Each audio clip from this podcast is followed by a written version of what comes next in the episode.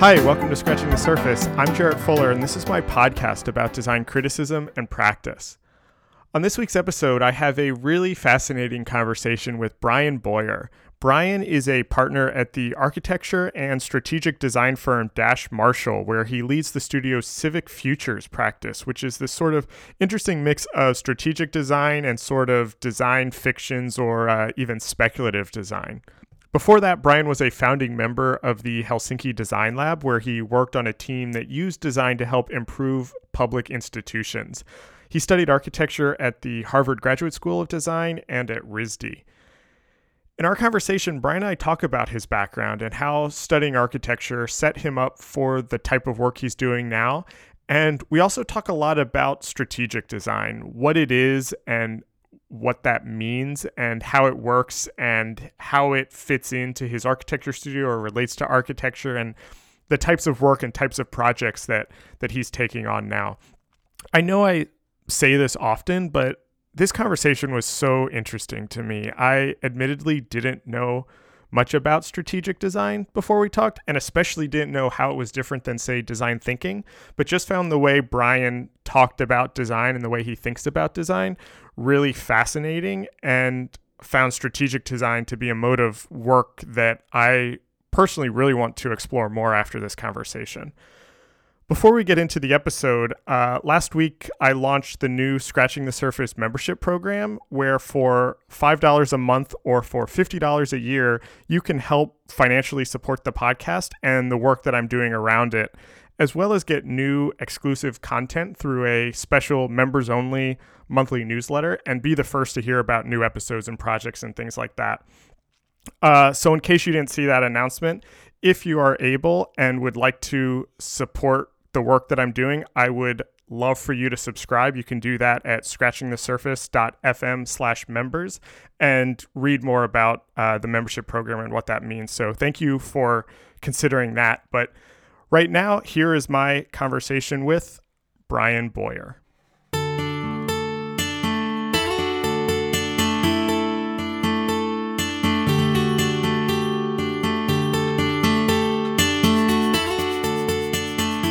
I always do a lot of research before I start talking to people, and I had a kind of idea of where I wanted to start, and then I had read an interview last night that you had done a couple years ago for Arcanek, where you talked about your career starting at a startup, and it kind of messed up the flow of how I wanted to start. And so I want to talk about that early part of your career, how you started doing what you were doing. So you originally were working kind of in tech or online? Yeah, I started college and then dropped out after a year and a half and went to start a company with four colleagues. Oh, wow. And, you know, we were basically building a product which was a kind of browser assistant, which is a phrase that doesn't even make any sense anymore, but a browser assistant for tying services together across the web. So, for instance, this was in 2000 that we started the company, and in 99 when we were doing some of the early development work for it, you had a wish list on Amazon, but you had no way to keep track of things on other e-commerce sites or bookmarks across different sites in a way that, you know, was not tied to the one computer where you saved those bookmarks on. Right. So it provided a layer on top of the web, and we basically built through scraping an API or what you would now talk about as an API that allowed you to connect different parts of the web together. So if you book a plane ticket on Expedia and you want to put it on your Yahoo calendar, our system kind of helped you do that, right? And this was 2000, you said? Yeah. So this is like pre-Web 2.0 even. Yeah, exactly. So we were doing really bizarro things with JavaScript using bookmarklets, which is basically JavaScript in a bookmark, right? And then using that to pull in a bunch of code on top of whatever website you're on, and then basically launching this little application in the browser. So that came out of, you know, I guess my hobby as a nerdy school child. Okay. That's what I was going to ask. I don't want to spend too much time talking about, you know, 20 your career 20 years ago, but you were interested in programming or tech, or kind of how did those things come together?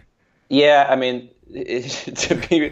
maybe give you too much backstory. Okay. When I was in high school, my stepmom worked at the communications department of the local college, and I begged her to get me in there to use the scanner so that I could scan, if I remember correctly, some like Street Fighter books that I had, because I wanted to do something with the images. And that led to then having like a really minor job in the computer lab, like helping take care of all the Macs in the lab. Right. And that was around the time that HTML and the web were really kind of making their consumer debut. So that was in the mid-90s. And I learned HTML as the standard was being written. So, you know, when tables were invented, then I learned how to write tables.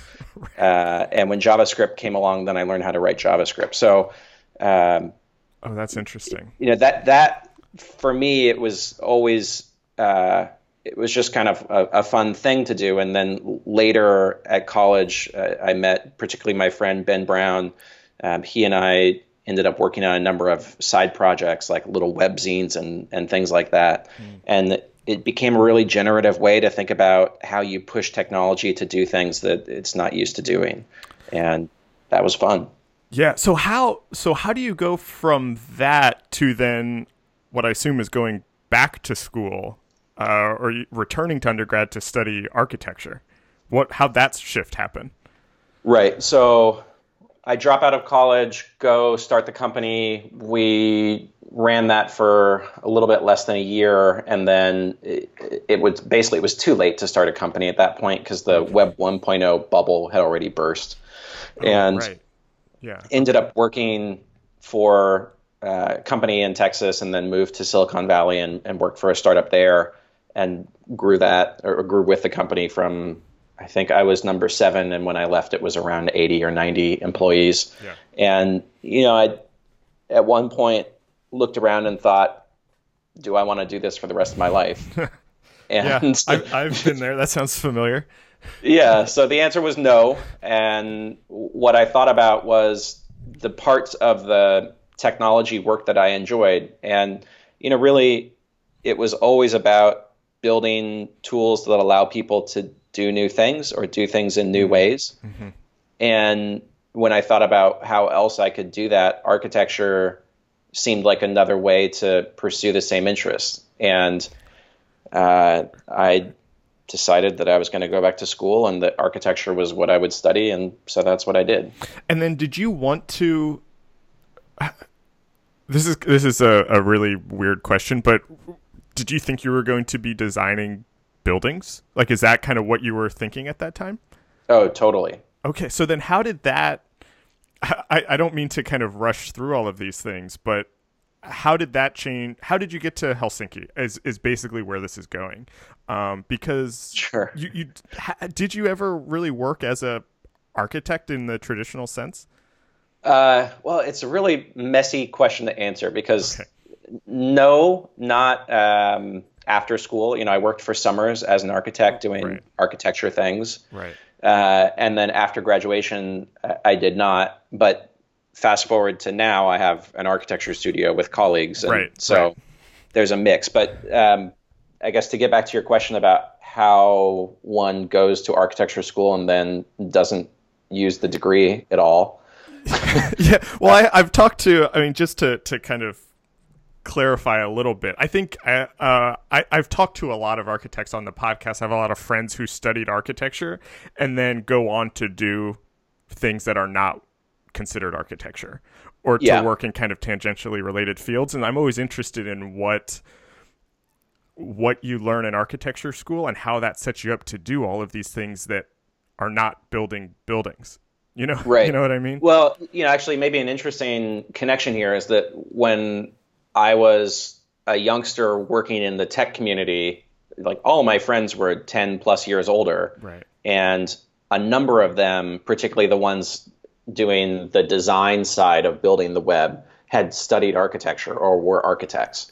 And I remember like thinking, wow, these guys these guys and gals are really smart. And so it, you know, it proves your point. The architecture as a field of study, you know, produces people who go out and do many, many other things. And actually, you know, it's an interesting, or I think it's an important topic to come back to at some point in the discussion, because I think as the design disciplines, excluding architecture, have kind of grown and expanded, you know, graphic design, product design, interaction design have really opened up in a lot of ways. And architecture in the same time span really hasn't. But at the same time, I think that just the kind of basics of architecture are very fertile for addressing the kinds of systemic or larger scale challenges that we see now graphics, interaction, and product designers being interested in.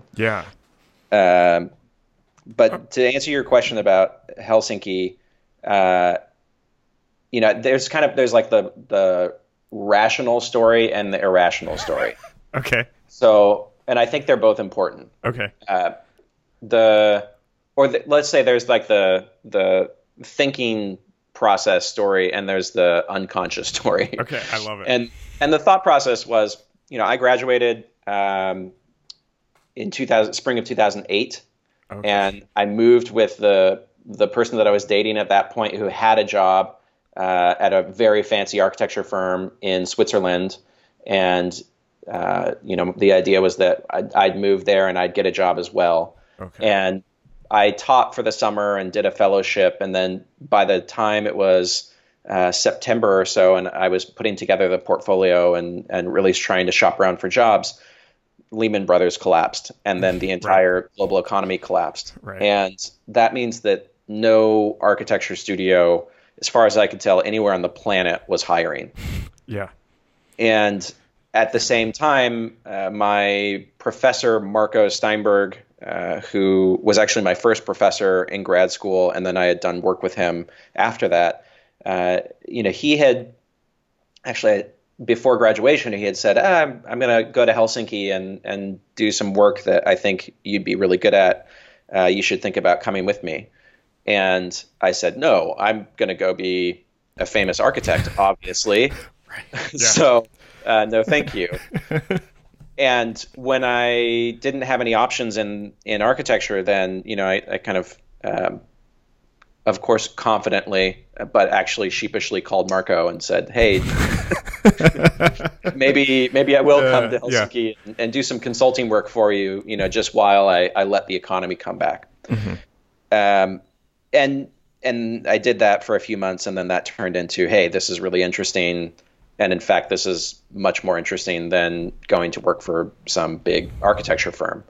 So, you know, that's the kind of conscious story or conscious thought process that I went through. But when I think about it, in grad school, the projects that I worked on were not like the architecture-y type of projects. And the internships that I sought were a mix of architecture and non-architecture stuff like IDEO. So, you know, I think even if I had gone into an architecture studio, it wouldn't have been very long that I would stay there. That's my guess. Yeah, I mean, that makes a lot of sense now, the kind of the way you describe that. And I'm kind of curious, and you started touching on it a little bit, so I kind of want to pull it out a little more, is at the design lab, your job, I don't know how to phrase this, but you use the term strategic design as kind of what you were doing. And so I have two questions around that. And the first one is, I would love for you to kind of define or describe what strategic design is. And then I think that's a potentially good way to bring in what you were mentioning earlier about how these other design disciplines are starting to expand. And if there were things from your architecture education that played into working as a quote-unquote strategic designer. So let's start with the hardest one. Sorry, I gave you two big questions right back to back.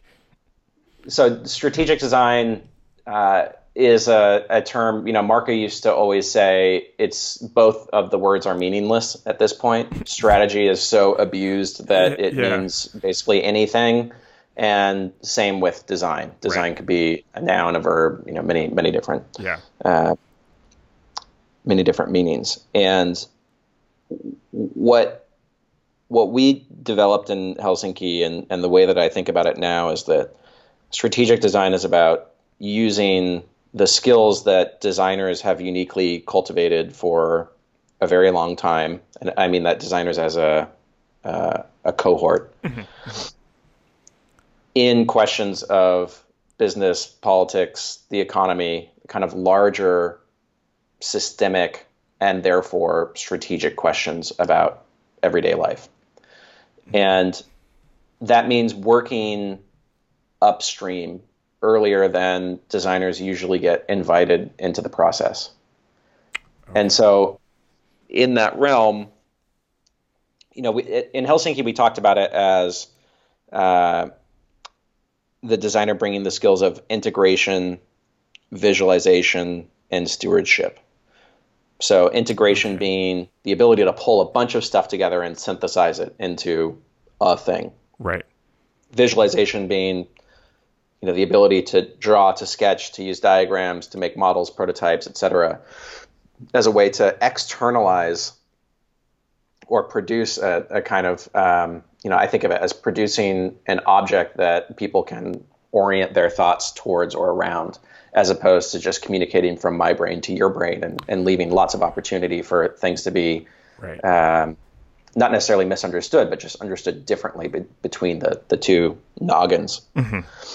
And then stewardship is really this notion of iterating through a process and understanding that even though you make some key decisions, or maybe you have you know, you have a direction early on, that when you actually start to implement that direction, that things don't always work out and that you have to adjust. And so it's the idea of maintaining kind of intelligence and presence across a process, which is in distinction to, and this is a gross generalization, a more industrial process where the intelligence tends to be at the beginning and the execution is at the end. Okay. So like the, in the, what we call the blue book, Recipes for Systemic Change that we wrote in Helsinki.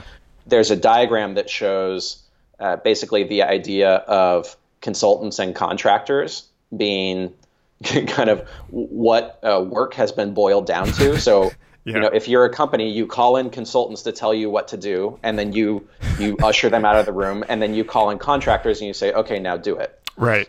And what happens in the gap between those two different, you know, labor pools basically is a high potential for the draining of intelligence or the deeper understanding about the motivations of the work that we're doing. Yeah. And so what we were observing with the strategic design work is that, you know, think about politics. If we imagine, and this is tough today, but if we imagine for a moment that politicians have the best interests in mind, and that they go into a room and they make some decisions. Right. And then they pass those decisions on to the various agencies and departments who are going to enact those decisions.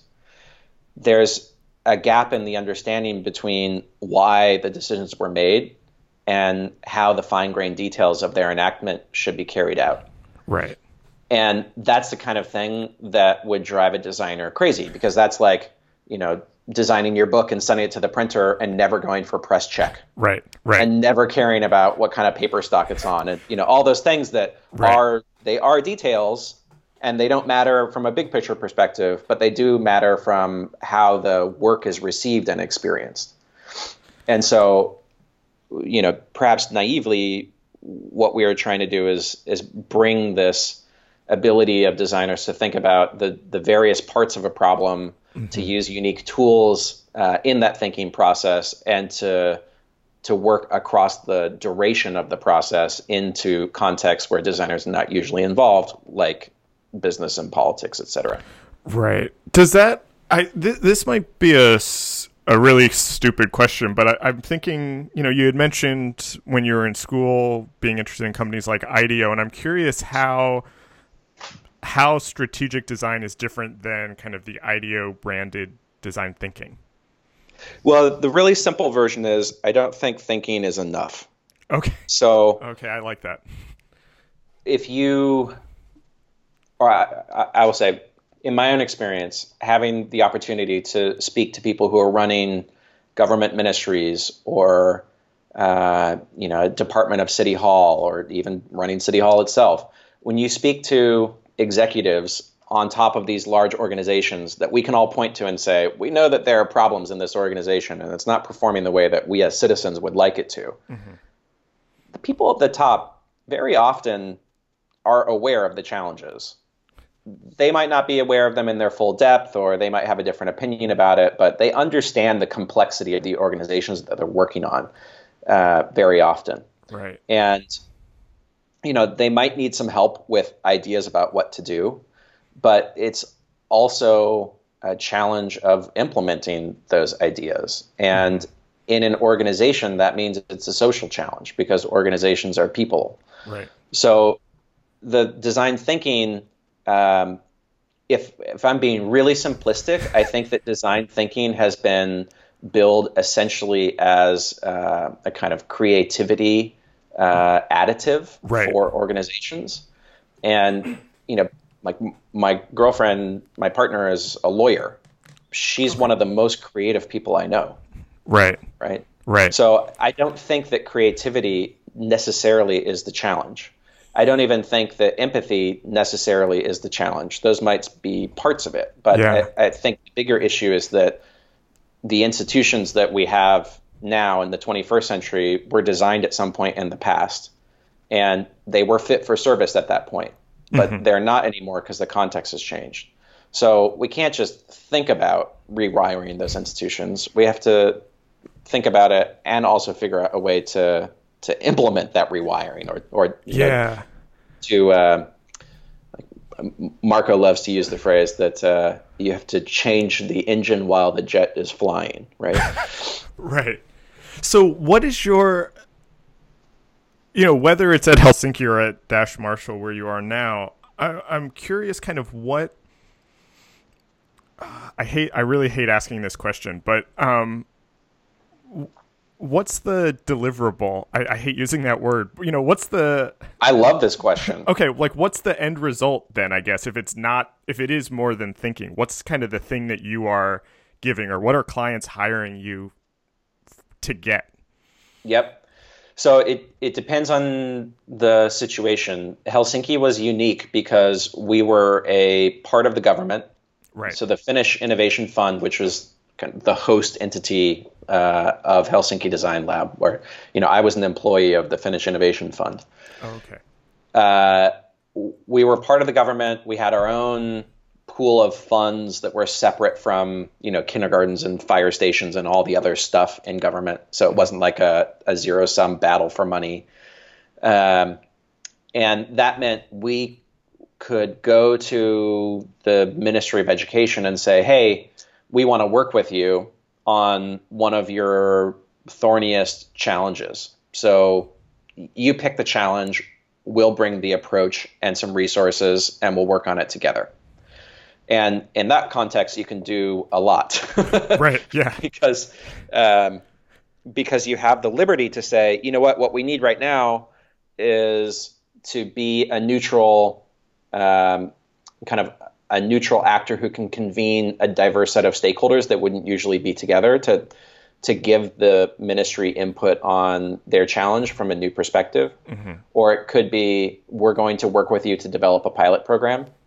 Or it could be, okay, we're going to embed somebody, a designer, inside one of your teams for a year and help you understand what that could mean for your organization writ large.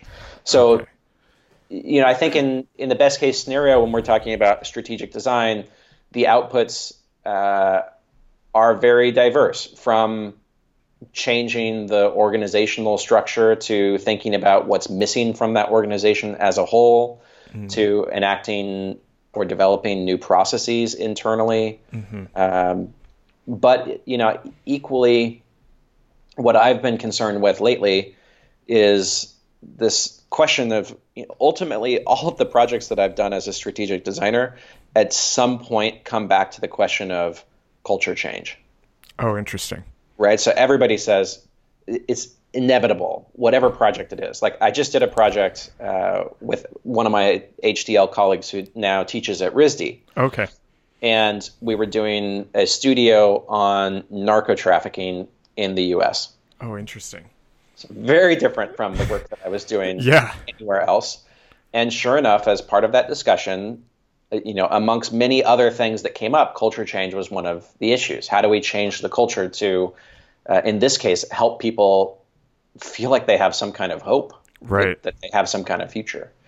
So if we talk about culture change, whether it's writ large in a society like the United States or it's within one organization, I feel that the way we change culture is with culture. Mm-hmm. Yeah. Yeah. So I love that.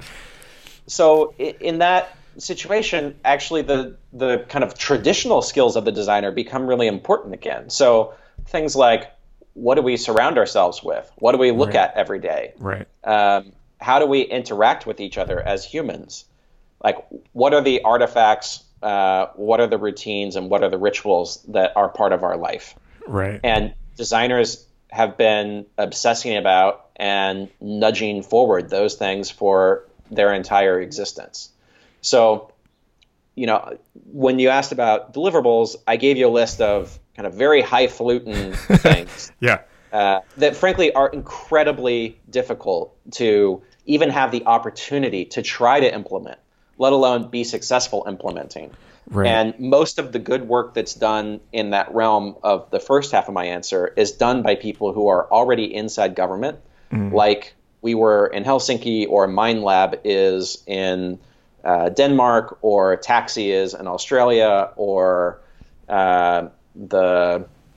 it's not quite in government, but close, the Mars Discovery Center is in Toronto. Mm. You know, there's a lot of organizations now around the world that are using design from inside government, not as consultants. And that's my kind of biggest, I believe that position of working as an insider yeah. is really the only way to make significant change. Yeah. So, but then on the opposite end, this question of how do you make evident a culture of change right. is, I think, something that's often overlooked because it seems trivial. So for one of our projects, we created T-shirts for things like street trees and potlucks and sidewalks and streetlights, because yeah. the foundation that was driving that project was interested in people kind of looking at public assets in a new light. Mm. I was like, well, you know, I can talk to people all day long about how great the library is, but it's quite a high cognitive load required to engage in something like that, a discussion about the benefits of the library in a democratic society. Yeah. And if you had to do the same thing to celebrate your favorite band, you probably wouldn't do it so often. Right. So we've been trying to like flip these questions to say, okay, if the outcomes yeah. are things that are basically at the top of Maslow's hierarchy of needs, that take, you know, the most refined or rarefied kind of concentration, and also everything else below that on the pyramid. Maybe we can find ways to like take baby steps towards the discussions or the conversations that we're trying to have right. by making it really easy for people to get excited about or even to think about things in a new way. And so T-shirts and postcards and stickers and, you know, all that stuff, which earlier in my career I didn't really pay much attention to. Now I feel more of a kinship with. Yeah. So, you know, you now run an architecture studio that does, at least I think, correct me if I'm wrong, that does both kind of traditional architecture, but then also this other type of work. How do those, does kind of being in a studio like that, does that change how you think about your job? Because you're not always embedded in the company like that. And then how does the studio think about these two sides, or are they even two sides, or are they kind of one type of practice now? Yeah, so it's really hard to do the kind of design work that I was describing as a consultant. And what we've been doing is taking very few projects. Okay. And so the projects that we take tend to be longer term engagements. Instead of maybe a few months, we try to take projects that are more like a year, because I think that gives us more time to develop a relationship with the people that we're working with, to really wrap our minds around what's going on and to produce something that we think has at least a small chance of having an impact. Mm-hmm. It's something that we're still figuring out is, actually going back to the question of deliverable is what's the right deliverable for a consulting studio like ours. Yeah. So we've been experimenting with things like film and. Yeah. I wanted to ask you about that actually. Different types of media, basically focusing more on media. And I don't know. When I came back to the States, I thought, okay, what am I going to do? And one of the downsides of having worked at a very singular organization is that there's nothing else like it. Right. When I looked around, I was like, oh, it's not even like there's a thing that's like CITRA, like the Finnish Innovation Fund, but just not quite as good, or a little bit more political or something. There's just nothing like it. So, I decided to focus it more on the private practice and to fold the strategic work into the architecture studio with my two colleagues, my two partners. And, I will say it's a very different type of work, but I think what's been useful is having to think through this question of how you practice or what a strategic design practice looks like in a different mode, because I think it's a field or it's a corner of the design field writ large that, is still developing certainly and needs to develop still. Mm-hmm. And therefore, trying it out in a new context it's a big experiment. And maybe in a few years I'll find out that it just isn't worth it, and I'll do something else, or we'll shift the practice somehow. So we're treating it like an experiment. Yeah, I want to. You mentioned video and kind of treating this as an experiment. I wanted to ask you. I have two thoughts. I wanted to ask you about this kind of. I don't know the initiative or kind of way of working that you're calling Civic Futures that. You describe on the site, I love this as I'm reading it from the site right now, a mashup of Bleakerian design fiction and strategic design with a little bit of Adam Curtis-style, connection-hungry narrative stylings mixed in. First of all, I love everything about that sentence.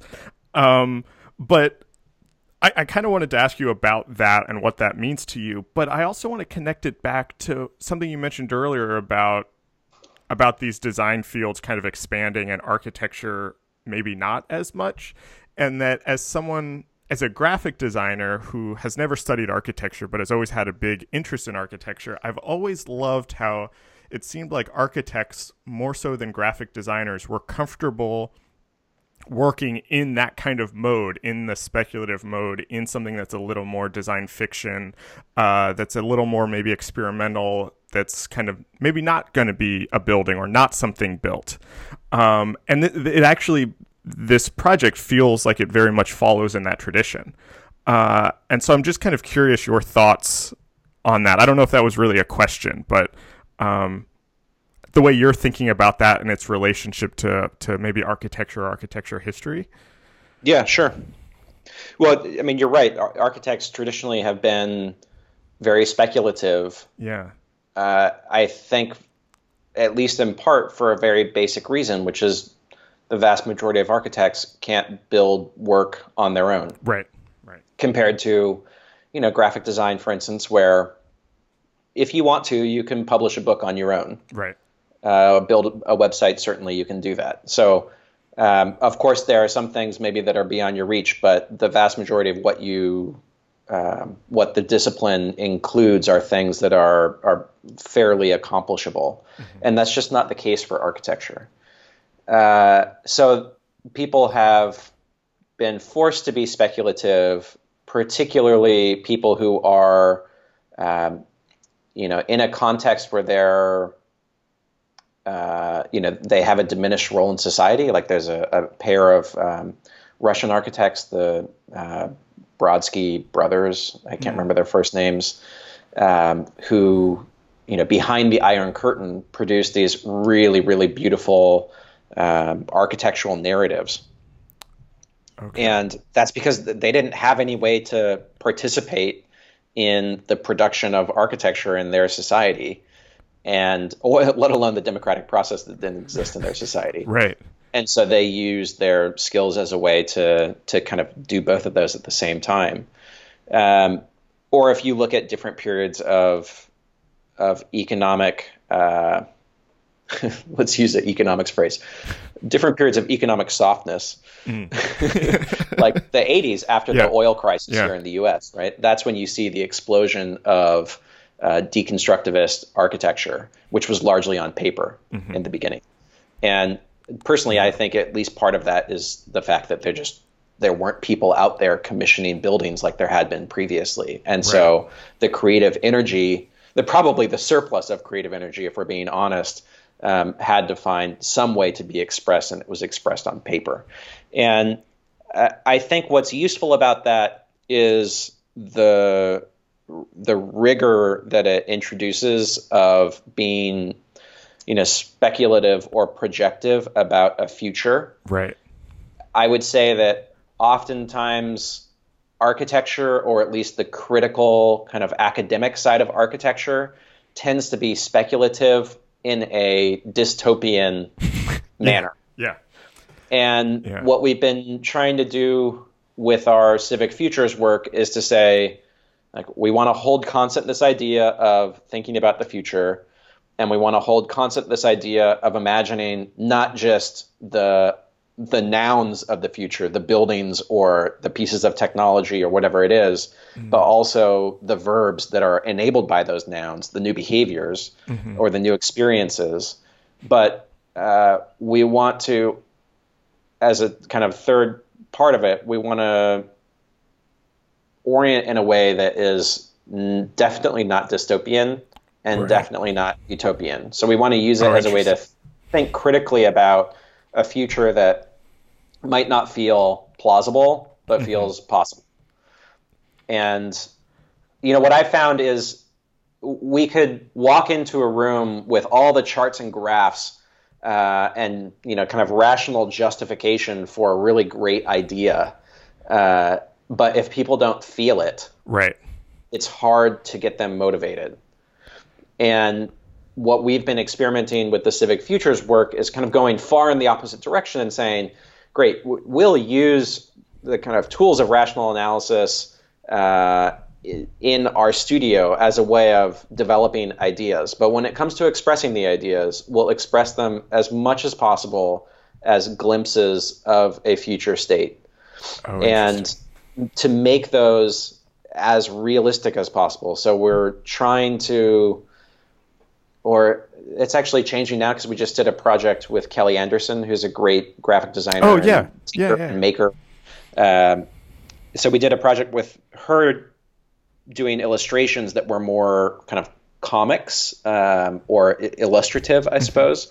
And prior to that, we had really been insistent on saying we're only going to show things that are as photorealistic as we can make them.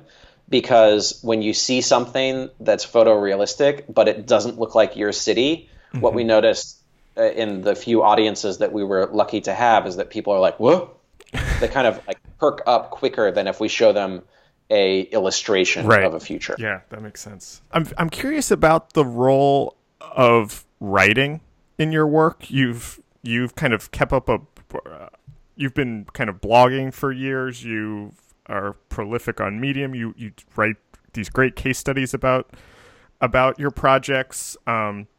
It seems like writing is very central to the actual development of these projects also. And so I'm just kind of curious how just the practice of writing fits into what you do both personally and professionally, really, and how that kind of shapes the way you think about design?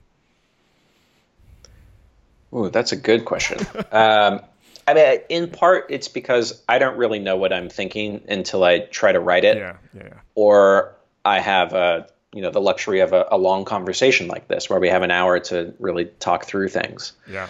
So for me, it's selfish in a way, the writing, because it helps me understand kind of where my brain is. Mm-hmm. But the other part of it, and this is something that I picked up, I think, from the technology community, where in the tech world, people are much more open with their process than in the design world. Yeah. And so people, if you solve a hard problem, actually, this is interesting, because in the tech world, if you're, I don't know, let's say you're building Facebook. Yeah. The hardest parts of what you're doing are about the algorithm that powers everything, that magical algorithm. Right. So you definitely do not write up how you solve that hardest problem. Right? That's your secret sauce, and you don't want to tell anyone. But you do write up and share every other hard problem that you solve, right, just not the absolute hardest. Right. And what that does is create opportunities for people who are new to the field or new to the work to kind of use those as grappling points or stepping stones to kind of climb their way up to new levels of understanding, and also to accelerate the work of the entire field. So you have, Facebook and Google and all sorts of other companies contributing not just to open source projects, but then also writing very detailed accounts of how they solve those problems. And that's something that, certainly we were involved in, or I was involved in when I was part of that community. And I've just never really understood why designers are so cagey about what they do. And so with particularly when we started the work in Helsinki, recognizing that it was a new way, or let's say a slightly different way of thinking about the role of designers and even the day-to-day tasks of designers, like your question about deliverables is really appropriate, because, or it's a really valid question, because like, what the hell are you actually doing? That we wanted to bring to life as much as possible this alternative path for designers. Yeah. Because if we couldn't do that, then there's really no future path for it, right? Because there are very few schools that are teaching the kind of design work that we were talking about. So we felt like, at the time, part of the strategy there was to change government and change design. Yeah. And on the changing design side of things, writing about the process of design was the primary tool that we developed. Yeah. I love that. And that leads in great to what my next question is. And this is a question that I ask everybody. This podcast really started as a kind of inquiry into design criticism and how we talk about design, specifically graphic design, because I felt like so much of the, as you kind of touched on a little bit, so much of the writing about graphic design was either here's how to do this thing in Photoshop or something, or it's kind of the quick critique of big Fortune 500 company has a new logo. Let's see if it's better than the other one. And I felt I felt like there was a deeper way we could talk about graphic design. And so I'm kind of interested in, from your perspective, what are the issues or the topics that designers should or could be writing about or talking about kind of right now, 2018? What are the things that kind of deserve a critical gaze? Oh, man. I'm going to think about this one for a minute. I should have warned you about this. Well, I had intended to listen to some episodes of your podcast, and then I would have known what questions you're going to ask. And unfortunately, I didn't have time. No, that's okay. But, I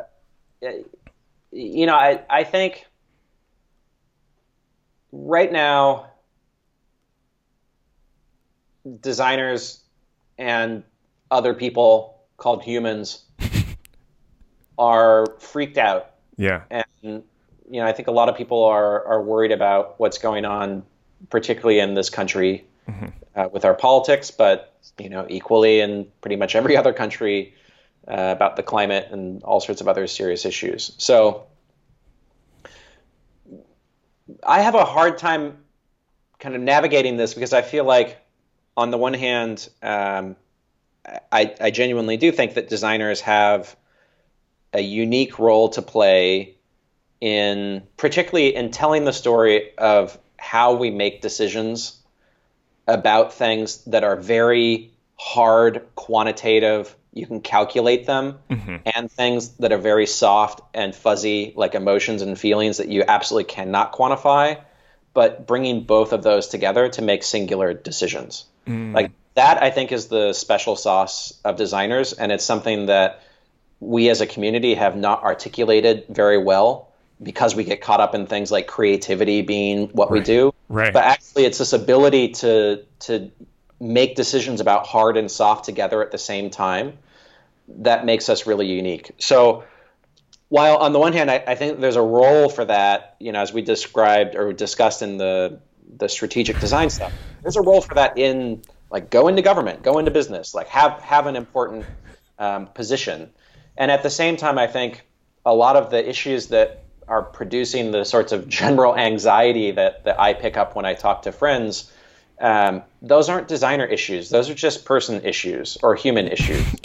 And so, from a design perspective, I don't know that designers need to be obsessed about climate change. I think humans need to be obsessed about climate change. And people who live in societies need to be obsessed about climate change. From a design perspective, the things that I feel are still most important are really about changing the relationship of design practice to its clients or to the business world writ large, because I'm pretty tired of seeing designers or design studios overworked, underpaid, unappreciated, and nobody's going to change that for us. So we have to do it ourselves. And that means, being much more serious about business issues, being much more serious about how we negotiate contracts and, all that little nitty gritty stuff. But like a self-help manual for graphic designers to negotiate better contracts. Like that's going to do a little bit, but that's not enough. And I don't know how we make progress on this, but I certainly see in the field of architecture, like there's just not enough focus on it. My last question, this is another one that I ask everybody, is I'm kind of curious, who are the, I'm going to ask you this in two ways.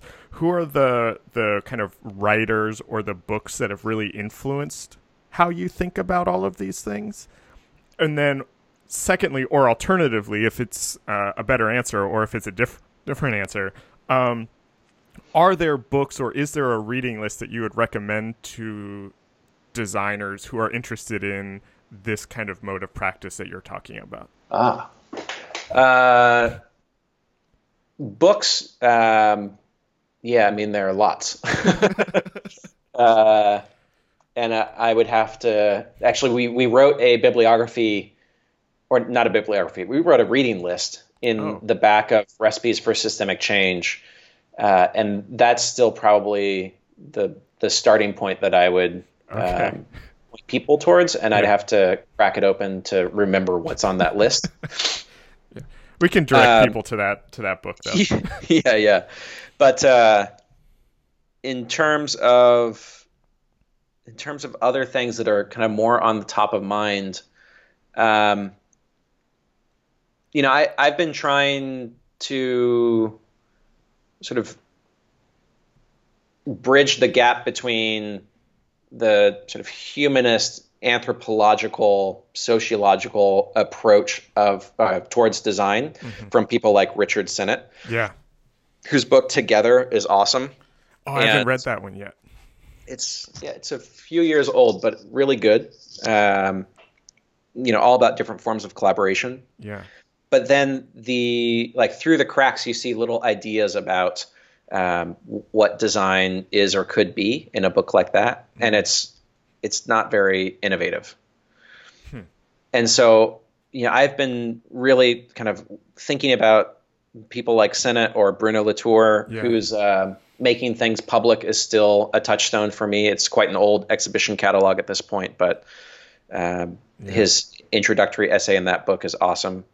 So how do you connect these kind of perspectives on humans in their environments or in the world, and really thinking very carefully about those humans and their interactions, but at the same time not giving up on the possibility to invent completely new ways to be human. Right.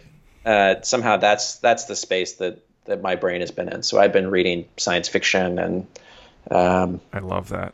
Economics, history, and really random. That's great. That is so interesting, and I think is actually a really nice way to wrap this up. Brian, thank you so much. This was so fun and interesting to me. I'm a big fan of you and your work and the way that you think about these things, and it was so great to kind of pick your brain about all of these things. I found it so interesting. So thank you so much. Well, thank you, Jared. I'm honored to be on the podcast, and it was a really great conversation. Like I said, this is the only way I can figure out what I think. So okay, I appreciate the opportunity of having your help on that. Yeah, of course. If I can always just give people a place to kind of sort out things, I feel like I've done my job. Awesome. This episode was recorded on February 20th, 2018. Our theme music is by Andy Borgasani. We're on Twitter and Instagram at Surface Podcast. You can find us on Apple Podcasts, Google Play, SoundCloud, and at scratchingthesurface.fm. Thanks for listening.